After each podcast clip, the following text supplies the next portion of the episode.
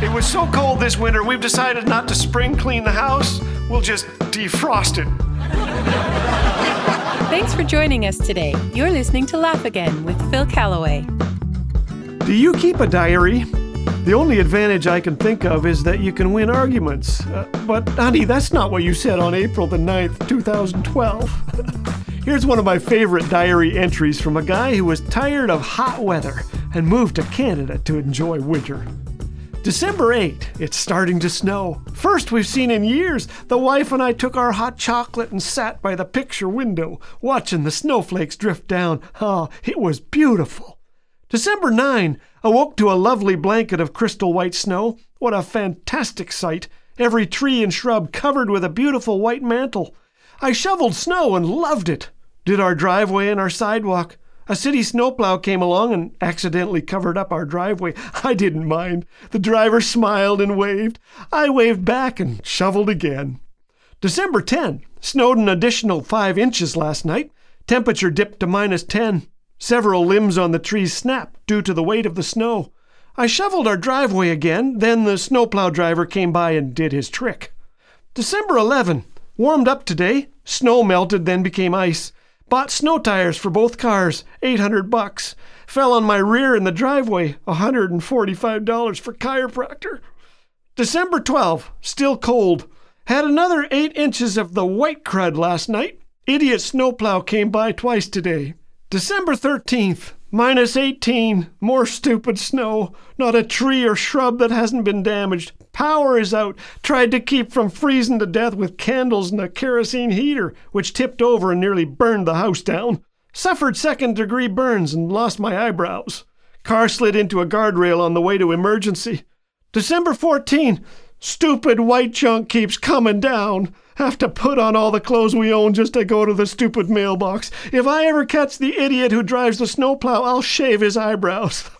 I think he hides around the corner and waits till I finish shoveling, then comes down the street at a hundred miles an hour.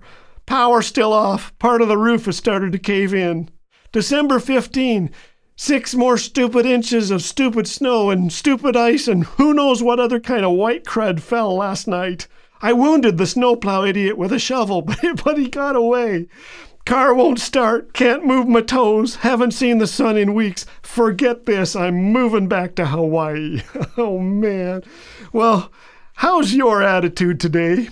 A mother handled her Down syndrome child with grace and patience, but it wasn't easy. During breakfast one day, things were worse than usual.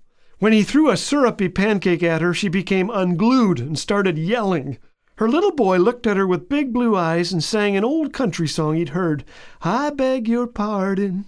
I never promised you a rose garden along with the sunshine. There's gonna be a little rain sometime. And before long, the two of them were laughing. What that precious little guy was telling his mom was one of the most profound things we'll ever learn. Life is going to throw some wild things your way, but keep your head up. In prison, the Apostle Paul wrote a letter to the church in Philippi. He said this Rejoice in the Lord always. I will say it again, rejoice. Do not be anxious about anything, but in everything, by prayer and petition, with thanksgiving, present your requests to God. Beaten, shipwrecked, and left for dead, Paul had found a deep and abiding secret. We can't control our circumstances, but we won't let them control us. Let's choose an attitude of gratitude today it's step number one on the journey to joy. Thank you for tuning in to today's Laugh Again program. Did you know that you can listen to our program on this station or at laughagain.org? Not only can you find today's program, but there's a vast library of Laugh Again TV videos, articles, blog posts, and more. Access amazing content anytime. For more information about these resources, visit laughagain.org. Laugh Again, truth bringing laughter to life.